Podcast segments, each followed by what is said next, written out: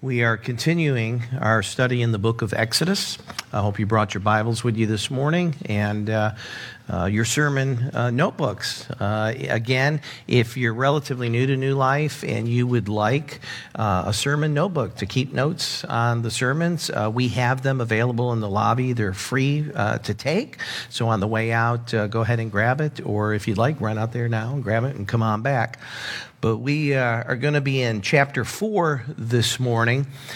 And to kind of set the tone for, for where we're going, I recalled a quotation from Benjamin Franklin, who said once that he that is good for making excuses um, is seldom good for anything else. Um, and uh, a lot of truth to that. Now, Franklin wasn't speaking about people with legitimate excuses. Uh, there, there are uh, legitimate excuses um, that, um, that oftentimes we, we, we use, we give to justify a particular course of action or, or lack of action. But what he was really referring to was people who make up excuses. You know, people who, who make up excuses in order to get out of doing something or to get their way or whatever it might be. And uh, people do that all, all of the time, don't they? You know, you probably remember the old, you know, uh, child excuse, you know, the dog ate my homework kind of thing. Um, but we make excuses from wanting to get out of school, get out of work, um, or get out of speeding tickets, right? Now, I've taken the time to compile a list of 12 common excuses that you may be familiar with, along with a couple that you might not have heard before. So let me just list them off to you. I'm not feeling well, or my kid is sick. I had a family emergency. My basement is flooded. Uh, I knew one guy who, who gave that excuse so he could avoid going to work. The only problem was he lived in a mobile home. Uh, I had family come in from out of town unexpectedly. I had a doctor's appointment I forgot about. I lost my keys. I like this one. I spilled coffee on my clothes, and all my other clothes are in the wash. I have a flat tire, or my car won't start. I was stuck in traffic and ran out of gas. I couldn't find anyone to watch my dog, my cat, or my goldfish. I had to finish watching a movie because I only had 24 hours left to watch it and I didn't want to have to rent it again. I, I, really like this one. I was, I was busy stockpiling my bunker for the end of the world. There, there are a lot of reasons why we make excuses. Uh, sometimes, sometimes we make excuses because we can't accept defeat or failure. Sometimes you hear a lot of athletes, you know, doing that. Sometimes we do it to get out of doing something that we don't want to do. Maybe we make excuses because we fear disappointing someone, um, or we fear suffering the consequences of our actions or inaction. And sometimes we do it simply because we want to avoid venturing out of our comfort zones. At the end of the day, we make excuses because we're all fallen creatures we all struggle with sin and guilt and shame. And Moses was no exception to this. Again, I know when we think of Moses, we, we envision this great man of faith, but he was very much like us. If you recall in chapter 3, Moses began to make excuses for why he uh, was not the man to go back to his people or to go to Pharaoh. And objection number one, uh, I don't know if you remember, but he, he basically says, Who am I? Who am I to go to Pharaoh? Do you remember what God's response was? I will be with you. Doesn't matter who you are, I will be with you. His second objection was, Who are you? Who are you, Lord? If they ask me, What is his name? What shall I say to them? Remember God's response there? I am who I am. He said, Say this to the people of Israel I am has sent me to you. And here in chapter 4, Moses continues to make excuses in the hopes of getting out of the mission that God has called him to. And what's interesting is that despite divine assurances, and miraculous powers to authenticate him as God's messenger, he remains a disbelieving and reluctant prophet. You know, when we think of, of reluctant prophets, we usually think of Jonah, you know. But Moses falls into this category and he ends up provoking the Lord to anger. So, this morning, as we look at Moses' objections and God's responses to them, uh, we're going to learn that when it comes to serving God, you don't make excuses. You just trust and obey. Let's pray. Father, we thank you for our time together this morning and for your word to us. Uh, we do thank you for your servant Moses and the things that we learn uh, from his life. Uh, and Lord, we thank you that he is a picture or a type of Christ, uh, the great Savior to come. And so, Lord, I pray that you would reveal Jesus to us here this morning, even as we look at the life of Moses. And uh, Lord, that we would see um, that, uh, that you are greater than all our sin. You are greater than our disbelief. And that you desire to use us for your glory and for the good of others. Holy Spirit, be our teacher here this morning, I pray. Amen.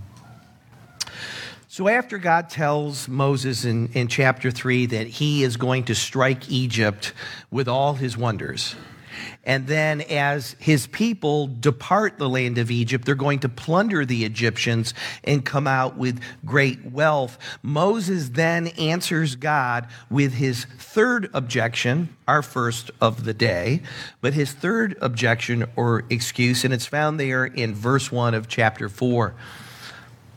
It says, Then Moses answered, But behold, they will not believe me or listen to my voice. For they will say, The Lord did not appear to you.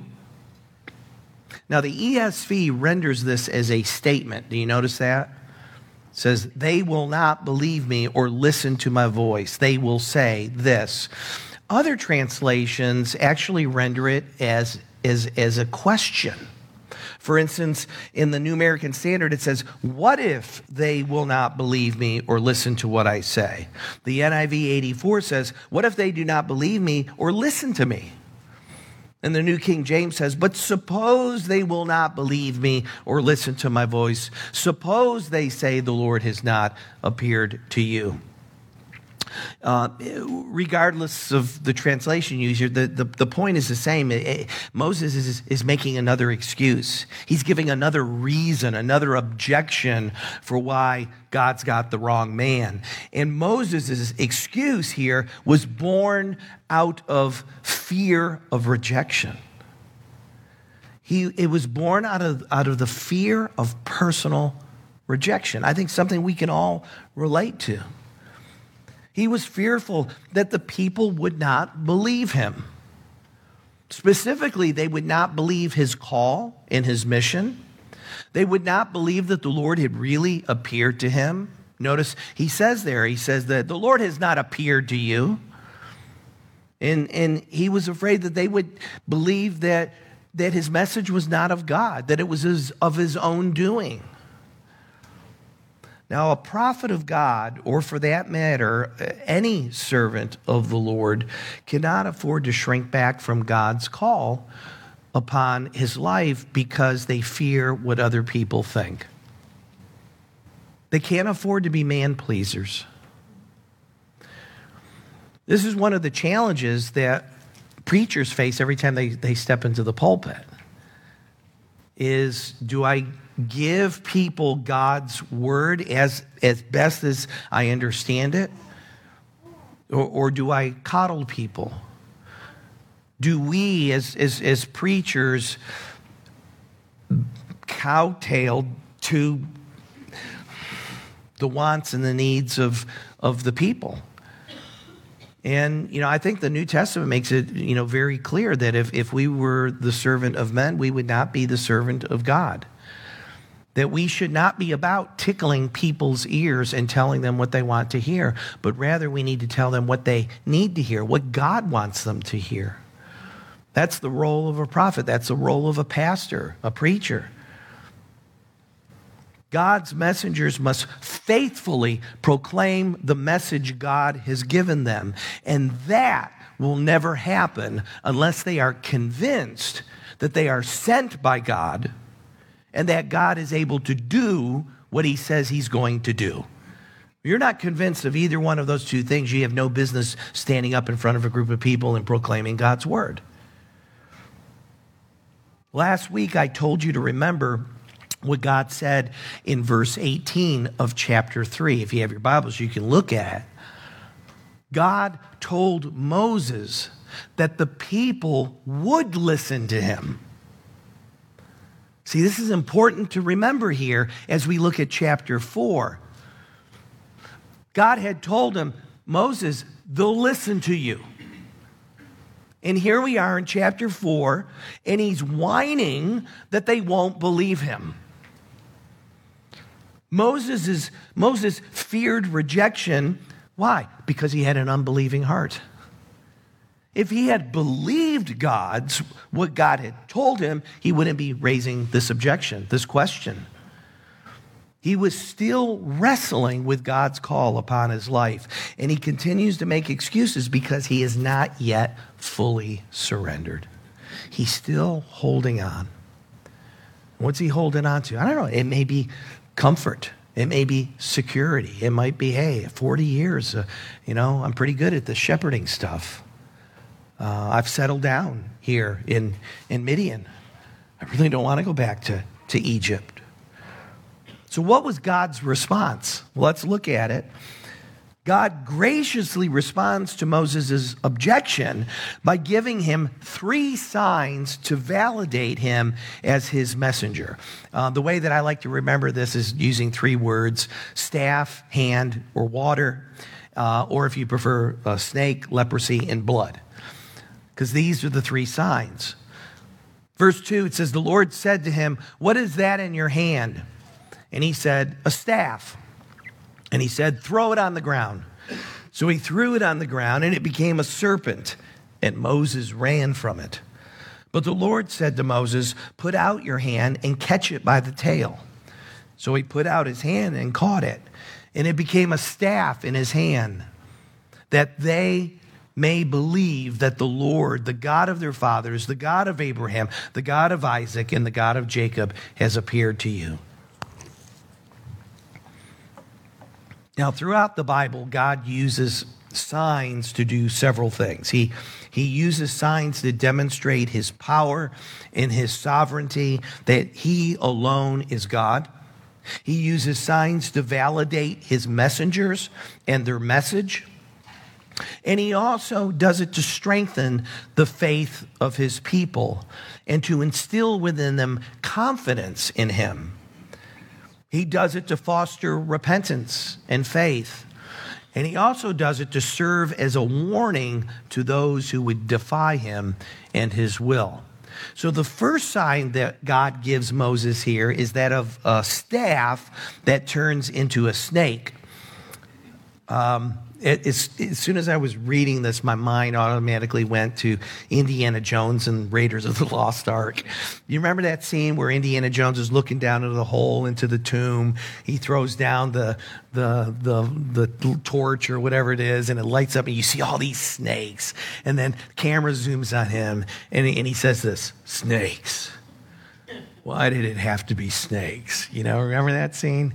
And then, was it Philip Rhys Davies, his buddy there next to him? He goes, Asps, very dangerous. yeah. Well, there are two miracles here. The first miracle was that Moses' staff became a living, breathing serpent. The second was that Moses grabbed it by its tail and it became a wooden staff again. Now, I've never held a snake. I don't want to hold a snake. Uh, I hate snakes. But there's one thing I know is you're not supposed to pick them up by the tail. And especially if they're venomous, and no doubt this one was. And how do you how do you know that, Paul? Well, number one, you're in Egypt, probably a cobra, you know, an asp, you know, something. But Moses ran from it. So he was scared of it. I figured he knows something we don't here. So the question then is why did God use this as a sign? Well, I believe it's because this particular sign spoke to God's power and sovereignty over Pharaoh and over all of Egypt. You know, here in the United States, we have a symbol that represents our country. It's the bald eagle. You know, the bald eagle kind of represents the United States. There's a there's a sense of majesty and and um, uh, power and freedom. All sorts of character traits that could be astri- ascribed to, to, to the eagle. But uh, other countries like Russia have the bear. Well, Egypt had a snake. The snake was their symbol of authority and power. And Pharaoh even had the snake, an emblem of a snake, on his crown.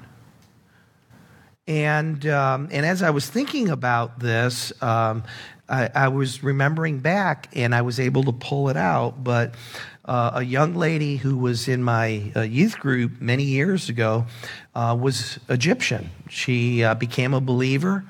And as a present, she gave to me um, an oil painting, I think it's an oil, oil painting, on actual papyrus. And there's a picture of it we can put up on screen. And you can see the snake up there at the top of his crown that, that he's wearing. Now, I don't know what pharaoh this is, whatever, but if you'd like to take a look at and see what literal papyrus looks like after service, come on up and I'll, I'll show it to you. But he wore that symbolizing his authority over the people. So God was demonstrating his power and authority over Pharaoh in Egypt by taking a staff and turning it into a serpent, and then taking a serpent and turning it back into a staff. It's a picture of his sovereignty and his dominion over all of the nations. Now, this sign will take on greater significance um, a, a little bit later in our story, but you're going to have to wait for that. The second sign that he gives them is a hand that turns leprous. Verse 6 says, Again, the Lord said to him, Put your hand inside your cloak. And he put his hand inside his cloak, and when he took it out, behold, his hand was leprous like snow. Then God said, Put your hand back inside your cloak. So he put his hand back inside of his cloak, and when he took it out, behold, it was restored like the rest of his flesh. If they will not believe you, God said, or listen to the first sign, they may believe because of the latter sign. This sign, too, was a symbol of God's power, this time over sickness and disease, life and death. Now, leprosy uh, is also known as Hansen's disease. It's a terrible disease. It's a chronic infectious disease that affects the nerves, uh, the skin, the eyes, the upper respiratory tract. It was one of the most feared diseases in the ancient world. And it was a disease then with no cure, and it was believed to be very contagious. And as a result of that, the people were made to live in isolation. They were made to dress in a certain way, to wear their hair in a certain way. They were made to shout unclean whenever they came near anyone who didn't have leprosy. Alfred Edersheim, uh, the famous Jewish scholar, cultural expert, said this about the disease. He says the disease that we call leprosy generally begins with pain in certain areas of the body numbness follows. Soon, the skin in such spots loses its original color. It gets to be thick, glossy, and scaly. As the sickness progresses, the thickened spots become dirty sores and ulcers due to poor blood supply. The skin, especially around the eyes and ears, begins to bunch with deep furrows between the swellings so that the face of the afflicted individual begins to resemble that of a lion. Fingers drop off or are absorbed. Toes are affected similarly. His throat becomes hoarse, and now you can not only see, feel, and smell the leper, but you can hear his rasping voice. And if you stay with him for some time, you can even imagine a peculiar taste in your own mouth, probably due to the odor. And one of the most, you know, um, terrible things about it is because you lose feeling in, in your extremities, it's very easy um, to injure yourself. You know, you can imagine yourself running and all of a sudden you, you stub your, your, your toe against a, a jagged rock. You don't feel it. You know, I mean, I'm, i think today, if that was the case and you're, you know, peeling tomatoes or, or not tomatoes, but potatoes, you know, you could shave off one of your, one of your fingers because you don't feel it.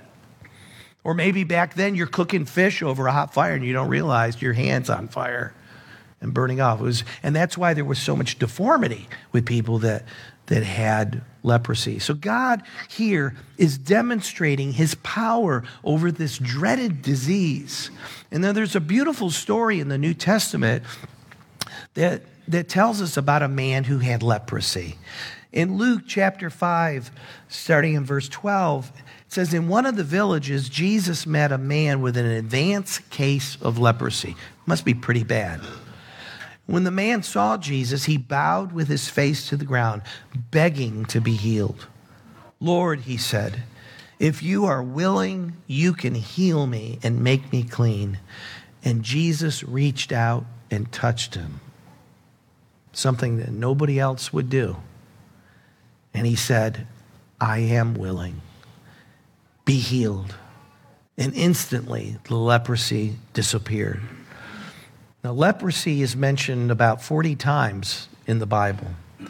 And many times it is a picture of sin. It's used as a picture or a symbol of sin. Sin, like leprosy, is a disease from within that manifests itself outwardly. It too causes pain and results in separation from God and from others. And like leprosy, sin leads to death. Only worse, it leads to eternal separation from God for all of eternity. You see, our sin problem is far worse than leprosy. But just as God has power over leprosy, he has power over sin. That's the good news. Moses understands that God has the power to heal. Jesus had the power to heal physically, but he also has the power to heal us spiritually from our sin sickness.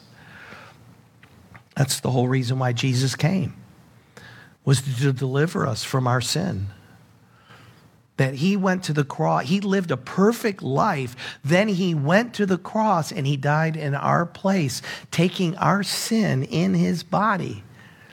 And when he was nailed on the cross, he was being punished not for his sin, but for ours. And then in the great exchange, God gives us his righteousness in lieu of our filthy robes or rags of righteousness. He took our sin upon himself so that we would become the righteousness of God. So that anyone who is willing to turn from their sin and put their faith and their trust in Jesus Christ alone to save them from their sin will be saved. And God promises to send His Holy Spirit to indwell the person who turns to Christ in faith. I hope you've done that. If, if not, I, I urge you to bend your knee to King Jesus. He died for you because he loves you. And he wants to have a relationship with you. And he wants to empower you for his service. The third sign that we see here that he gives to Moses is water that turns to blood. Verse 9 says, If they will not believe even these two signs or listen to your voice, you shall take some water from the Nile and pour it on dry ground, and the water that you shall take from the Nile will become blood on the dry ground. The Nile River was the lifeblood of, of Egypt. It provided water for drinking, it provided water for agriculture, for bathing. It, it, was, it was, in many ways, it was the source of life for all of Egypt. And by turning water into blood, specifically water from the Nile into blood, God was demonstrating his power over creation. He was demonstrating his power over the elements, his power over life and death. And he was also pointing out that he himself is the ultimate source of life. Again, now this is a precursor to an even greater display of power later on in our story. Now we come to objection number four, number two for us this morning, verse 10. But Moses said to the Lord, Oh, my Lord, I am not eloquent, either in the past or since you have spoken to your servant, but I am slow of speech and of tongue. What did Moses mean by this? Maybe he meant he was not skillful with words that his speech wasn't powerful or persuasive.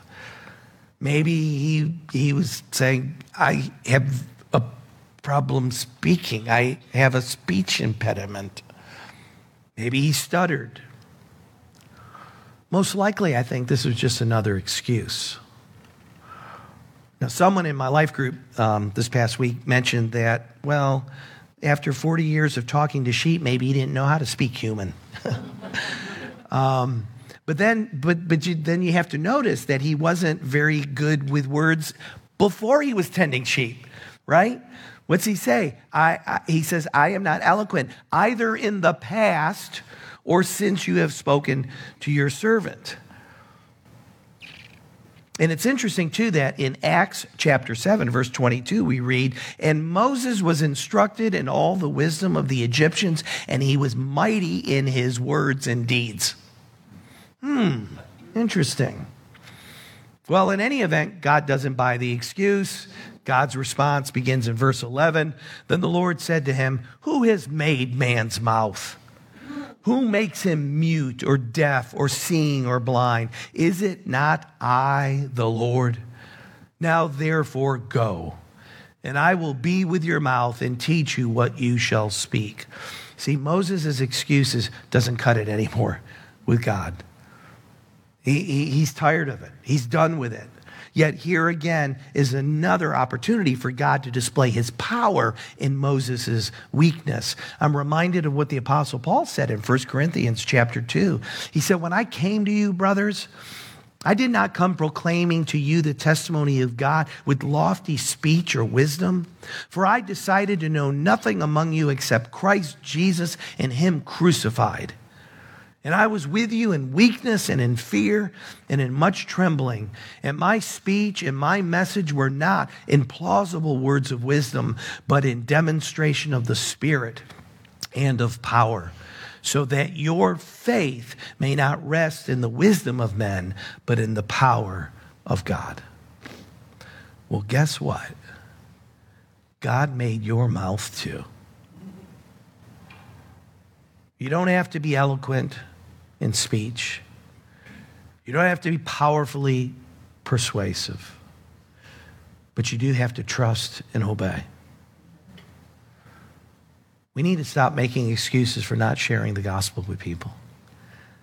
And I'm not saying that we go, we actually verbalize our excuses, but we, we know. We can trust God. Jesus tells us in Matthew chapter 10, verse 19, when they deliver you over, do not be anxious how you are to speak or what you are to say, for what you are to say will be given you in that hour. For it is not you who speak, but the Spirit of your Father speaking through you. And then in Luke chapter 12, it says, And when they bring you before the synagogues, and, and by the way, that, that assumes that you're living your life in such a way that you're perceived to be a threat to the powers that be. When they bring you before the synagogues and the rulers and the authorities, do not be anxious about how you should defend yourself or what you should say. For the Holy Spirit will teach you in that very hour what you ought to say. So God is telling Moses, again, it doesn't matter, Moses, whether you feel competent, capable, or not. I will be with you. I will, I will tell you what you ought to say. His last objection, number five, number three for us, is in verse 13. Now, earlier, when God called Moses by name, remember Moses' response Here I am. That, coupled with verse 13, reminds me of the prophet Isaiah in Isaiah chapter 6, where he, he has this vision. He sees the Lord high and lofty, sitting on a throne, you know, and all the angels are attending to him. And he, it's an amazing encounter with God. And he hears God cry out, Whom shall I send? Who will go for us? And how does Isaiah respond? Here I am. Send me. Here, Moses has a similarly glorious encounter with God, but his response is more like, Here I am, send someone else. Notice this objection doesn't come in the form of a question. You see, Moses is out of excuses. He, he now has come face to face with the truth and he has to admit it. I don't want to go. God, I don't want to go. So he begs God to send somebody else. This is not a flattering picture of Moses. He refuses to go. He refuses to be God's messenger and to take God's message of salvation to his own people. And as I was thinking about this, I was thinking, how scared, insecure, and faithless do you have to be to say no to God? How self centered and comfort driven do you have to be to not help your own people? How can he say no after everything that God has done for him? God appeared to him in a burning bush. He called him by name. He promised to be with him. He revealed his personal name to him. He performed two miracles and promised a third. And then, after putting up with all of his feeble excuses, he accommodates Moses by appointing Aaron to come alongside and help him, which we'll see here in a minute. How could Moses say no? Now, before we get too hard on Moses, are we not guilty of the same thing? God may not have asked us to deliver two million people out of slavery, but are we not called to proclaim the gospel of God to those who need to hear? Are we not called to be his witnesses and to make disciples? Has he not called us to be in community and to love and serve one another? Are we not called to pray without ceasing, to live holy lives, to support the work of God? Are we not called to expose the fruitful deeds of darkness? How are we doing with all that? How are you doing? How am I doing? Are you making excuses? What are they? Well, they, they're many. I don't have enough time. I'm too busy. I'm too old. I'm too young. I don't have the spiritual gift of fill in the blank. I'm an introvert. I'm not a speaker. I'm not a teacher. I don't know enough Bible. I don't know how to share the gospel. I witness by my life. I give in other ways. I don't like those people. Oh, Pastor, you don't know what he's like, what he has done to me. I, I don't know how to forgive him. The, the excuses are endless, aren't they? How does God feel about our excuses? I think he feels the same way he felt about Moses' excuses. Look at it there in verse 14. Then the anger of the Lord was kindled against Moses, and he said, Is there not Aaron, your brother, the Levite? I know that he can speak well. Behold, he is coming out to meet you, and when he sees you, he will be glad in his heart. You shall speak to him and put the words in his mouth, and I will be with your mouth and with his mouth, and will teach you both what to do. He shall speak for you to the people. He shall be your mouth, and you shall be as God to him. And take in your hand the staff with which you shall do the signs. So, what was God's response? It was righteous anger. Moses angered God with his unbelief, with his stubborn refusal to obey. God is done with Moses' arguments, and he shuts him down. There's no more objections, no more questions, there's no, no, no more uh, excuses. God gets the last word here. And, and the thing is, is even though God is angry with Moses, do you notice how incredibly merciful he is to him? First of all, he doesn't strike him dead. That was the first act of mercy. The second is, is that he still wants Moses to go and proclaim deliverance to the people of Israel. And then, I mean, I mean, that in itself, I mean, just, he, you still want me, God? Remember a couple weeks ago? God's not through with you yet. He Wasn't through with Moses. He's not through with us. But then he, he goes a step further.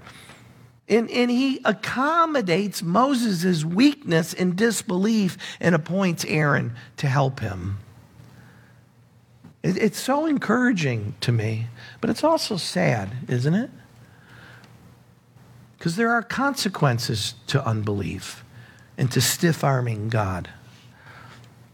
Moses' stubborn refusal to obey cost him the privilege of being God's spokesman to the people. Now Aaron's going to take that job on. And, and, and it's very possible that Moses also lost out on the privilege of becoming the very first priest for the people. How sad. And, and I think we need to take this to heart when we think about when we make our excuses before God. What are we losing out on? If we want God's blessing and the privilege of fulfilling the purposes for which we were created, we need to stop making excuses and we need to learn to trust and obey. The good news is, is that God calls and graciously uses imperfect people.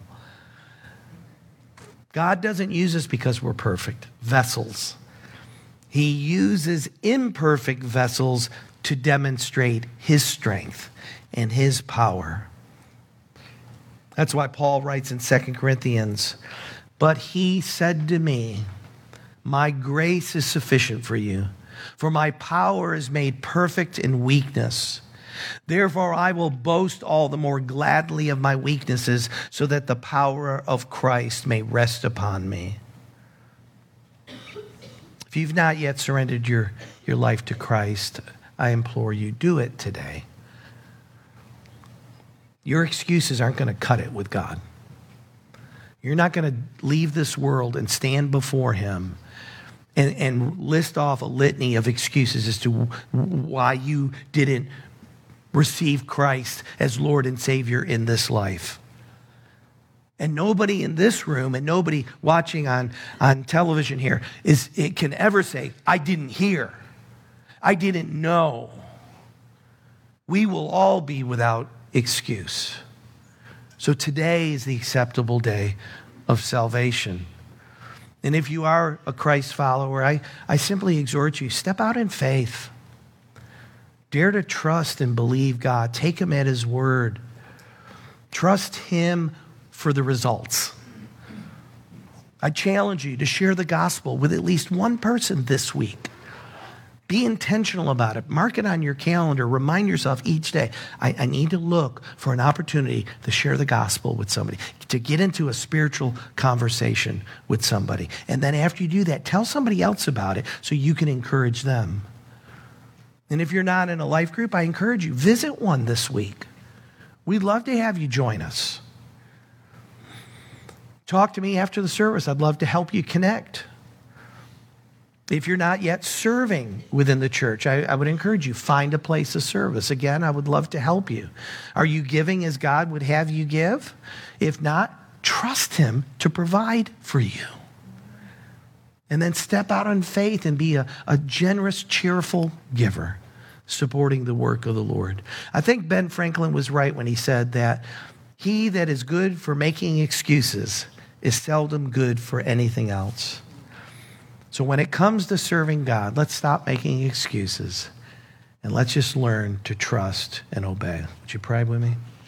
Father, thank you for our time together this morning. We thank you for your word to us and uh, the hope um, that we have in it. And Lord, we thank you um, that you not only have the power over sickness and disease and life and death, but Lord, that you have the power to save our souls from sin and from eternal separation from you for all of eternity. Lord, it's my prayer that there wouldn't be a single person in the hearing of my words this morning that would fall short of your heaven and your glory. It's in Christ's name we pray. Amen.